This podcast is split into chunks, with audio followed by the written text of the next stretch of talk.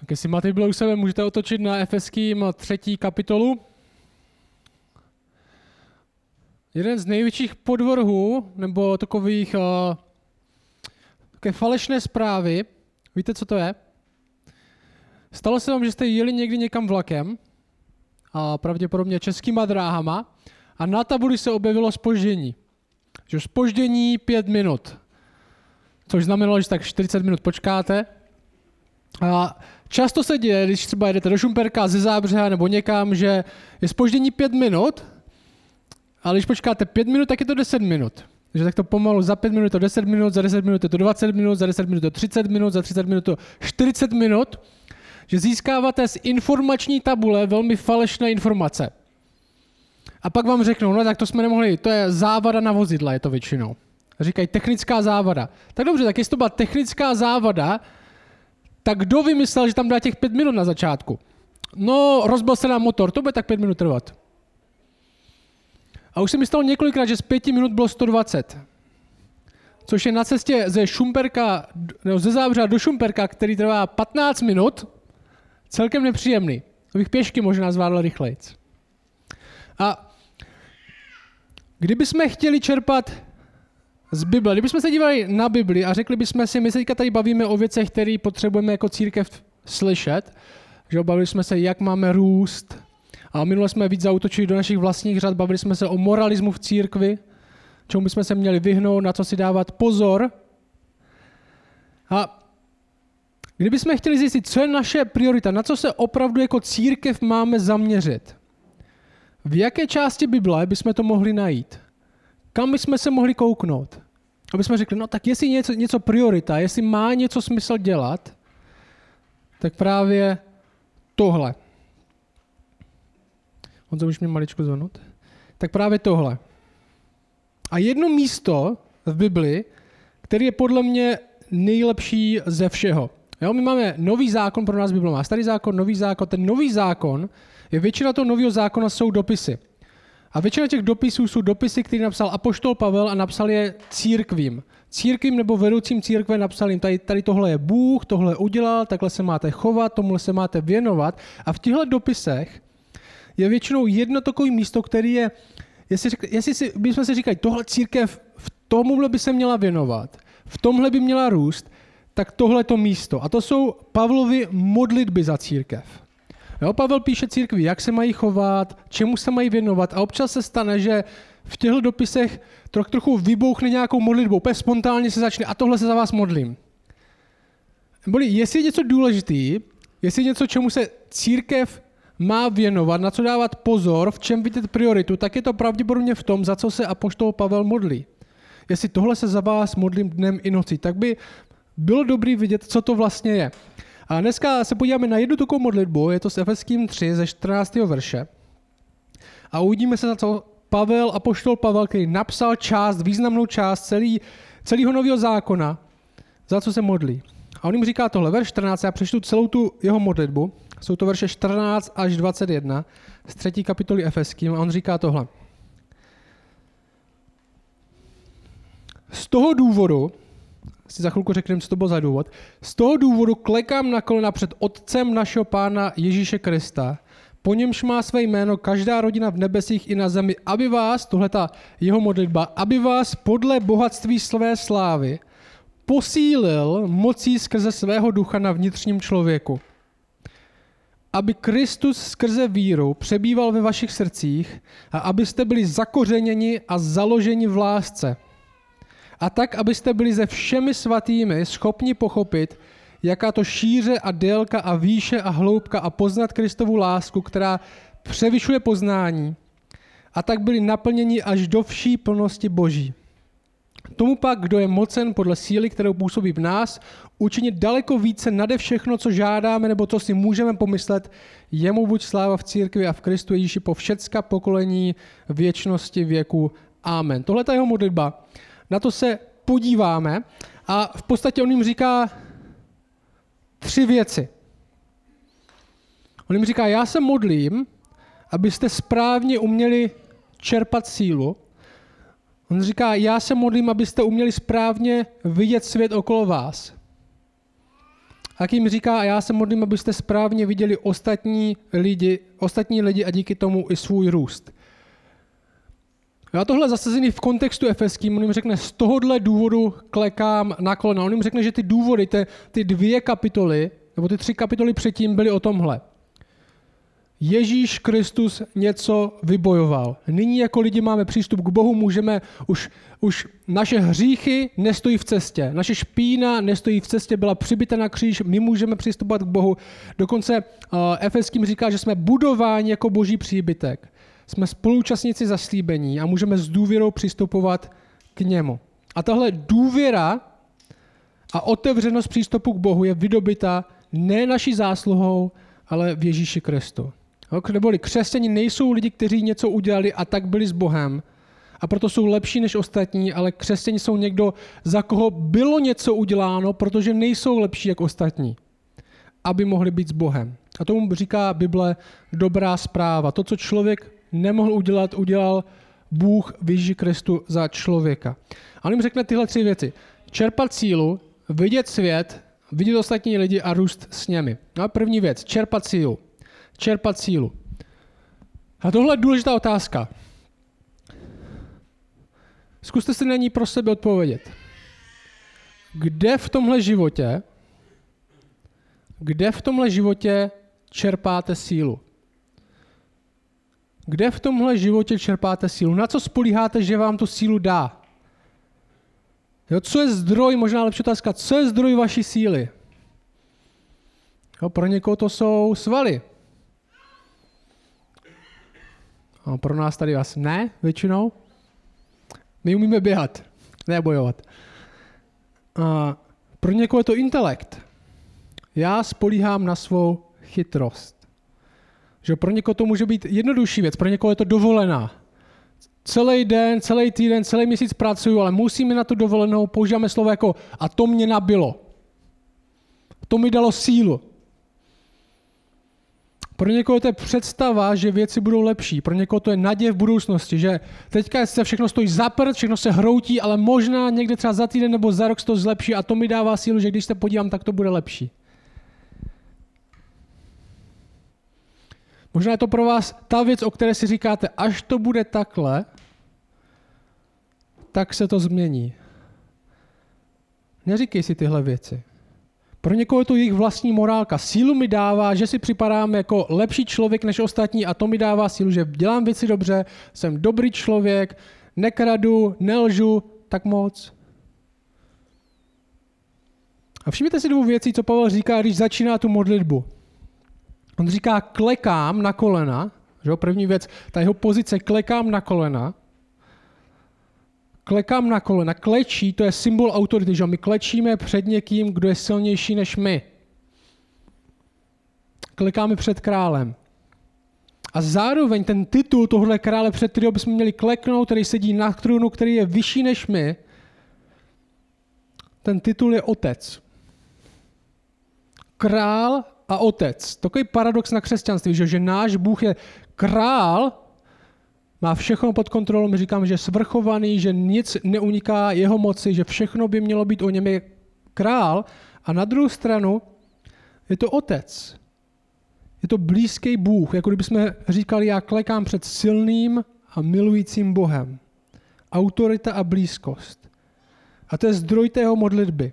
V té předchozí kapitole Pavel řekl, neboť skrze Krista jedni i druzí máme přístup ke komu? k Otci v jednom duchu. Již nejste cizinci a přistěhovalci, nejbrž spolupčané svatých, patříte do boží rodiny. A on říká, před tímhle Bohem já klekám, který je nejenom silný, že může něco udělat, ale zároveň mě má rád a zároveň to není jenom někdo, kdo mě má rád a nemůže nic udělat, má mě rád a zároveň je král, obojí je důležitý, před tímhle klekám. A za co se modlím? Aby vás podle bohatství své slávy posílil mocí skrze svého ducha na vnitřním člověku. Co to znamená? Co znamená, že bychom měli být posíleni podle bohatství jeho slávy? Možná bychom o tom mohli přemýšlet následovně. Bohatství jeho slávy je ve zkratce dokonalost všeho, co dělá a toho, kým je. Je dokonalost všeho, co dělá a toho, kým je. To je jeho sláva. A Pavel říká, já se modlím, já se modlím, aby když, abyste se dívali, aby zdroj vaší síly bylo, když se díváte na to, co Bůh dělá a tím, kdo je, aby to vám dávalo sílu. On říká, jeho duch ve vás pracuje, když se díváte na něho, možná líp řečeno, když se díváte na něho a ne na sebe. Když se díváte na něho a ne na sebe.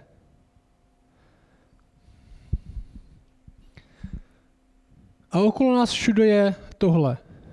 Abys měl sílu, musí se dívat na sebe. Jo? Musí se dívat na sebe, ať už na své svaly, na svůj intelekt, na své bohatství, na to, co jsi udělal, na to, co jsi vystudoval, na svůj statut, na to, jak ostatní si o tobě něco myslí, jak vypadáš. A Pavlova modlitba začíná úplně jinak. Já se modlím, abyste byli posíleni tím, že se budete dívat na to, jak dokonalý je on. Že slyšíme věci jako věř v sám sebe. Co to znamená? Satan přichází, vaše myšlenky přichází a budu vám říkat všechno možné. Důvěřuj sám v sebe. Důvěřuj sám v sebe. Ty sám víš nejlíp. A budu tě jak posilovat falešně touhle možná pišnou myšlenkou, ty jsi nejdůležitější, nejkrásnější, nejlepší na světě, tak vás taky budu zrazovat. Tím, že vám budou nevěř sám sobě, ty jsi hrozný. Podívej se na svůj hřích, podívej se, co jsi udělal. Podívej se, co jsi v životě udělal. Podívej se na svou minulost. Jo, teď se tady chováš na křesťana, ale podívej se, kdo ve skutečnosti jsi. Ty jsi hrozný. Proč by tě někdo měl přijmout? Proč by tě někdo měl milovat? A Pavel začíná, a obojí je špatně. Jak se poslat vlastní píchou, tak upadat do vlastní deprese, protože je to pořád jenom to, že se díváš k sobě. A my jsme, začínáme být posílení, začínáme teprve nabírat sílu, když se nedíváme k sobě, ať už na svůj hřích nebo na své úspěchy, ale když se díváme na něho. Když se děje nespravedlnost, tak jsme posíleni jeho spravedlnosti, že on je dokonale spravedlivý a nic neunikne jeho spravedlnosti. Když zažíváme nepřijetí, tak jsme posíleni jeho přijetím, že on mě přijímá i naproti tomu, kdo já jsem. Když selháváme, tak jsme posíleni jeho milosti. Nejsme udupáni svým vlastním hříchem, ale jsme posí, posíleni tím, že on má milost člověkem, jako jsem já a odpouští člověku, jako jsem já. Když někdo selže mě, tak jsem posílen tím, že se přimknu k tomu, kdo mě nikdy neselhal. Místo, abych se před ním skryl, tak jdu k němu. To je ten rozdíl. Nyní je vybojován přístup. Nemusím se schovávat, ale naopak můžu jít k němu. A on říká, a tohle se děje ve vnitřním člověku. Neboli, tohle je síla, kterou křesťani mají, která často nejde vidět. Že není to zjevná síla, je to něco, co mají v sobě. Něco, co ostatní nemají. V tomhle se posilujte. V tomhle se modlí Pavel. Jestli církev má být v něčem silná, tak je to v tom, jak se dívají na Boha, ne k sobě, k řešení. Další věc, co jim řekne, takže správně se posilovat. Další věc, co jim řekne, je správně vidět svět. Co tohle způsobí, když budeme čerpat sílu, která nás bude proměňovat, tak to, tak to způsobí, že bude Kristus do, doslova, ten text říká, přebývat v našich srdcích a budeme zakořeněni v lásce. Verš 17. Pavel se modlí, aby Kristus skrze víru přebýval ve vašich srdcích a abyste byli zakořeněni a založeni v lásce. Neboli, co se stane, když tohle začnete vnímat, když nehledáte sílu sami v sobě a ve svém intelektu, penězích, statutu, všech těchto možných věcí, ale díváte se k němu, tak co tohle způsobí je, že začnete svět vnímat skrze něho. Ne skrze sebe, ale skrze něho. A budete jeho tak plní a tak na něj soustředění, že normální svět budete vnímat skrze něho. Mě fascinují šachy. Ne, že bych je nějak moc uměl, umím je velmi na amatérské úrovni. Lídu porazím. Manželku. To je moje úroveň. A když jsem byl mladý, když jsem měl 14-15 let, tak jsem měl tak jsem měl na takovou juniorskou olympiádu, jsme do Itálie, s baseballem jsem hrál a a jeli s námi šachisti a golfisti a všichni možní v autobuse a mě strašně fascinovalo, že ty šachisti, oni, oni seděli přede mnou, v autobuse jsme prostě do Itálie, tma a oni spolu hráli šachy jenom z paměti. Že neměli šachovnici, ale že prostě seděl jeden, za ním druhý a hráli spolu šachy. A pro je to docela normální. A já jsem seděl a říkám, no jak to prostě, oni prostě, no to figurka tam, figurka tam a pamatovali si, jsou šachovnici, že jo, všechny tahy si pamatovali a hráli proti sobě. A nedávno jsem viděl rozhovor s Magnusem Carlsenem, který je, teďka vyhrál mistrovství světa, už nevím po kolikáté, je to pravděpodobně nejlepší šachista v historii, co kdy žil. A viděl jsem s ním jen takový rozhovor, kde mu v tom rozhovoru, ten, který s ním dělal ten rozhovor, ukazoval šachovnice, postavený pohyby a ten Magnus měl hádat, co je to za hru. Jo, jaká historická hra, někde uprostřed hry rozastavená šachovnice a on měl říct, co je to za hru. A Magnus, on mu tam ukázal šachovnici a on, mu, on se na ní podíval řekl, tak tohle je samozřejmě 23. hra z roku 1987 ze Sevilly, kde hrál Gary Kasparov proti Antoli Karpovovi. Jak to ví? Já jsem říkal, to je neuvěřitelná, neskutečná paměť, ale ve skutečnosti před několika lety několik věců udělal test, jestli jsou šachisti opravdu super lidi, co se týče paměti. A ukázalo se, že obecně nejsou v ničem o moc lepší jako ostatní lidi. A jak to zjistili?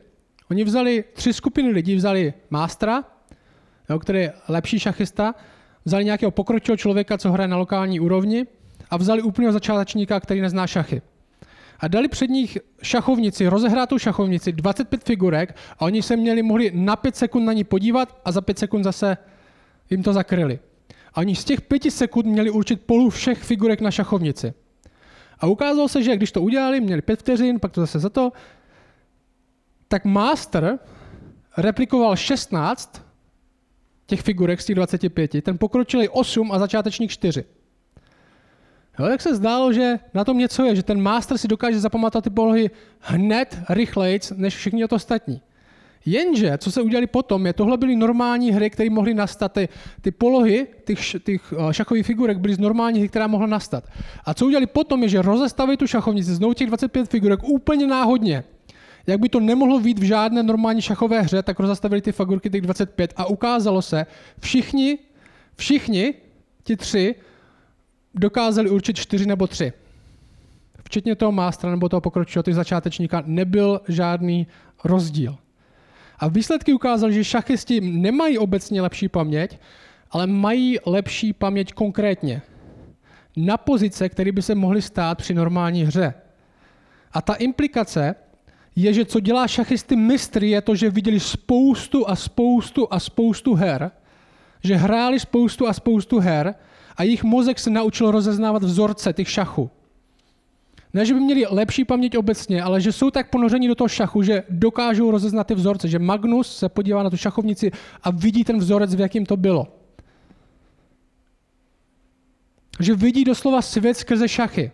A možná, jestli jste se ponořili někdy do nějaké uh, hry takové té návykové, tak se vám to stalo taky. Tetris s tím byl hodně známý, když jste hodně hráli Tetris, tak když jste zavřeli oči, tak jste pořád viděli, jak to padá, nebo jste viděli stůl a viděli jste, jak by zapadl prostě mezi židle. Mně se to stalo, když jste hráli, když jste hráli někdo na základce Counter-Strike, tak jste, tak jste šli ulici a viděli jste, z jakého okna by mohl někdo měřit samopal. Stane se že když se ponoříte do něčeho, tak to začněte vnímat všude. My hrajeme disc golf a Ondra určitě může přisvědčit, že může, jde parkem a říká se, tady byla pěkná jamka na disc golf. Začneme, když se ponoříme hodně do nějaké věci, tak začneme tu věc vnímat všude tam, i kde možná není normálně. A poslouchej, tohle se děje s dospělým křesťanem. Dospělý křesťan je ten, který vidí svět skrze Krista, protože si neustále připomíná, co udělal. Proto když Pavel říká ty slova, já se modlím za vás, abyste byli zakořeněni v lásce. Abyste byli zakořeněni v lásce. Ty slova, že jo? Zakořenění. On říká založení a zakořenění v lásce. To je ono. To je ono, abyste svět vnímali skrze to. Jsem v něm tak silně zakořeněn, že vidím všechno skrze něho. Proto o tom mění, mluvíme, že aby ty vzorce Evangelia byly v naší hlavě tak silně, že poznáme, když nás někdo od nich odvádí a když nás něco k němu přivádí blíž. Začínáme vidět svět skrze něho.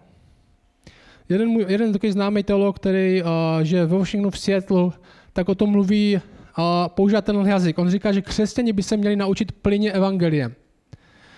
Hodně z vás zkoušelo jste naučit, se naučit nějaký jazyk, angličtinu, němčinu z nějakého důvodu. Jak víte, že umíte plyně mluvit? Takže přestanete nad tím přemýšlet, co říkáte, že jo? Člověk, který nemluví plyně, třeba anglicky nebo tak, pořád přemýšlí, jak by z češtiny přeložil něco, nějaký slovíčko do angličtiny a snaží se komu komunikovat. Člověk, který mění, mluví plyně anglicky, nepřemýšlí, mluví. Stejně tak, my mluvíme plyně evangelium, my nepřemýšlíme o tom, my to vidíme všude. A projevuje to různě, že jo? Když jsem naštvaný na paní u pokladny, které to strašně dlouho trvá z nějakého důvodu, tak místo toho, abych dal prostup mu hněvu, tak mi v hlavě naběhne co? Dospělému křesťanovi. Bůh má všechen důvod být naštvaný se mnou za to, co jsem udělal, ale místo naštvání a místo svého hněvu mi dal milost. A stejně jak tak já chci jedna s dalšíma lidma i, i, i s touhle paní u pokladny. Že jo, protože už jsem několikrát říkal, když se k vám servírka chová fakt špatně, tak jí dejte ještě větší dýško. Tak si mějte ještě větší milost. Když jsem naštvaný na auto přede mnou, který jede pomalu, z mého pohledu moc. Místo bych dal prostup svýmu hněvu, nebo možná na ně zatroubil, včera mě troubil, jsem byl na kole, taky borec. Abych mu dal, co si zaslouží, tak možná mu nedal, co si zaslouží. Možná fakt jde špatně. Možná si zaslouží, aby na někdo zatroubil, ale možná ne, možná si, tak se za ně modlete. Když si myslím, že další věc vyřeší moje štěstí, tak si připomínám, kdo už jsem teď, jak Bůh mě přijal už teď. Aby byl zakořeněn, aby z toho, aby, aby Kristus a ta láska, kterou s náma má, aby všechno, co máme v sobě, rostlo z toho. To je ono. A většina našich problémů, které máme v životě, ne všechny, máme proto, protože v našem srdci má kořen ještě něco jiného z čeho všechno ostatní roste. Místo, abych viděl svět, abych viděl ostatní lidi skrze Krista a skrze to, co udělal, tak ho vidím skrze to, co můžu dostat já. Skrze klid hlavně, abych měl klid. Jo? Ten český, ta česká modla hlavně, abych měl klid. Skrze postavení můžu vidět svět. To je ten kořen, který mám. A mluvím a jednám s lidma tak, abych to postavení dostal. Skrze peníze, moc, statut. Tyhle věci mají kořen v našem srdci a rostou a ovlivňují to, jak se chováme. A Pavel se modlí, jestli chci, aby církev byla nějaká, jestli je za co se modlit, tak aby tenhle kořen byl nahrazen láskou, kterou Kristus dává. Aby ty věci, které děláme, aby ten kořen, ty věci, ze kterého všechny rostly, byla láska. Aby jsme svět, aby jsme byli něm tak zakořeněni, jako jsou šachisti v šachu, aby jsme viděli svět skrze tohle. Já se budu posouvat tím, co mám v něm. Tím to začíná, že vytváříme návyk. Jo, ty šachisti jsou takový, protože to furt, furt, furt, furt, furt, furt, furt hrajou. Proto my tak furt, furt, furt, furt, furt mluvíme o Ježíši. Protože chceme, aby se naše mysl a naše srdce měnilo tady tímhle. Aby vytvářelo vzorce, aby jsme skrze něj viděli věci. Až nám přijde samozřejmé, že je vidíme takhle. A poslední věc, kterou řekne, je, aby jsme správně viděli ostatní a naučili se s nima růst. On říká, a tohle chci, aby se dělo se všemi svatými. Jo, v jakém smyslu můžeme říct o ostatních, že jsou svatí? Jo, svatí nejsou nějaká speciální sorta lidí, svatí nejsou ti, kteří umřeli, udělali nějaký zázrak a mají kolečko kolem hlavy.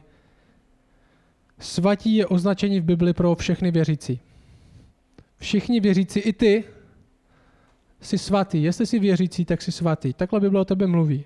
Neříká to, že jsi posvátný, nebo že jsi svatoušek. Svatí znamená oddělený pro nějaký účel. To je ten význam toho slova ne svatoušek, ale oddělený pro něco.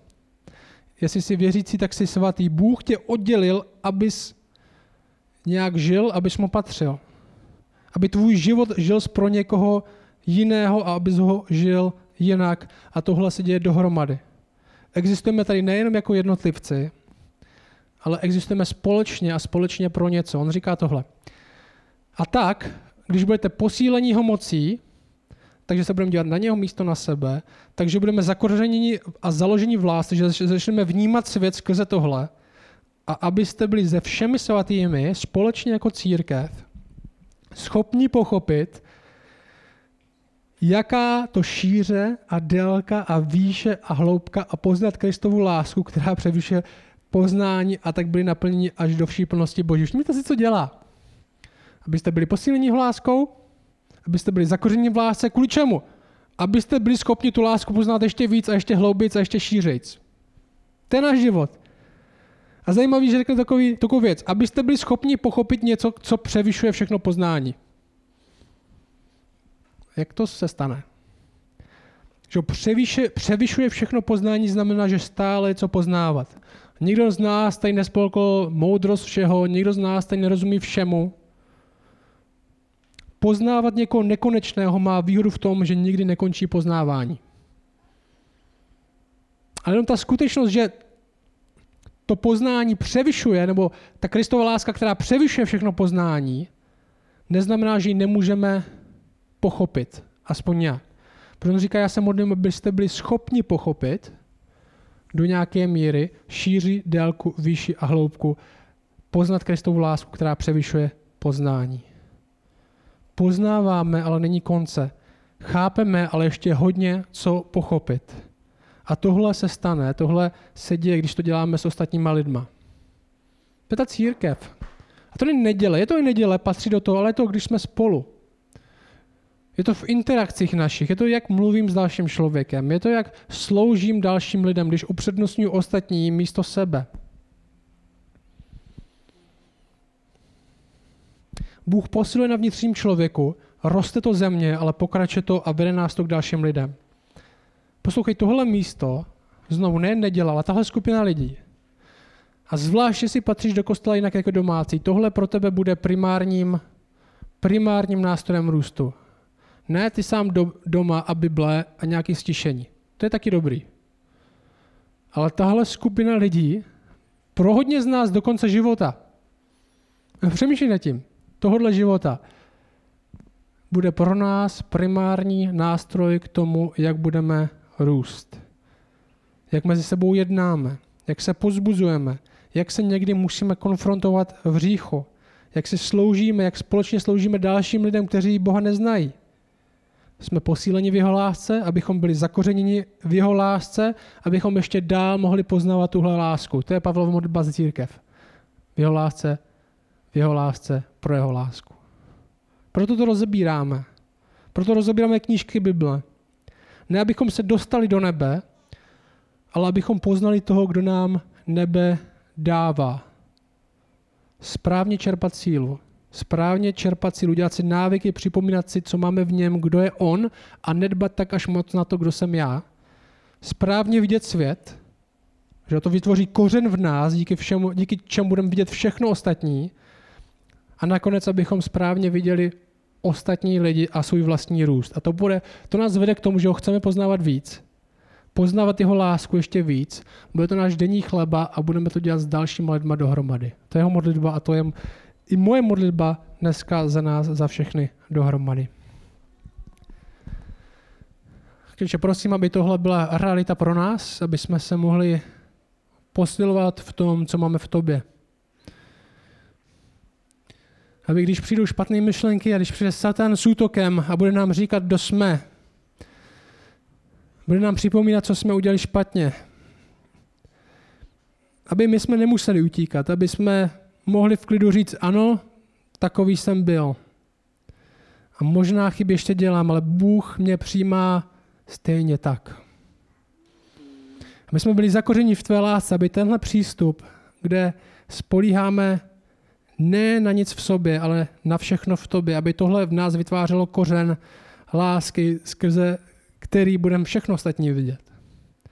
A to nás vedlo k dalším lidem, kde tu lásku, která převyšuje všechno chápání, abychom byli schopni pochopit o kousek víc. Amen.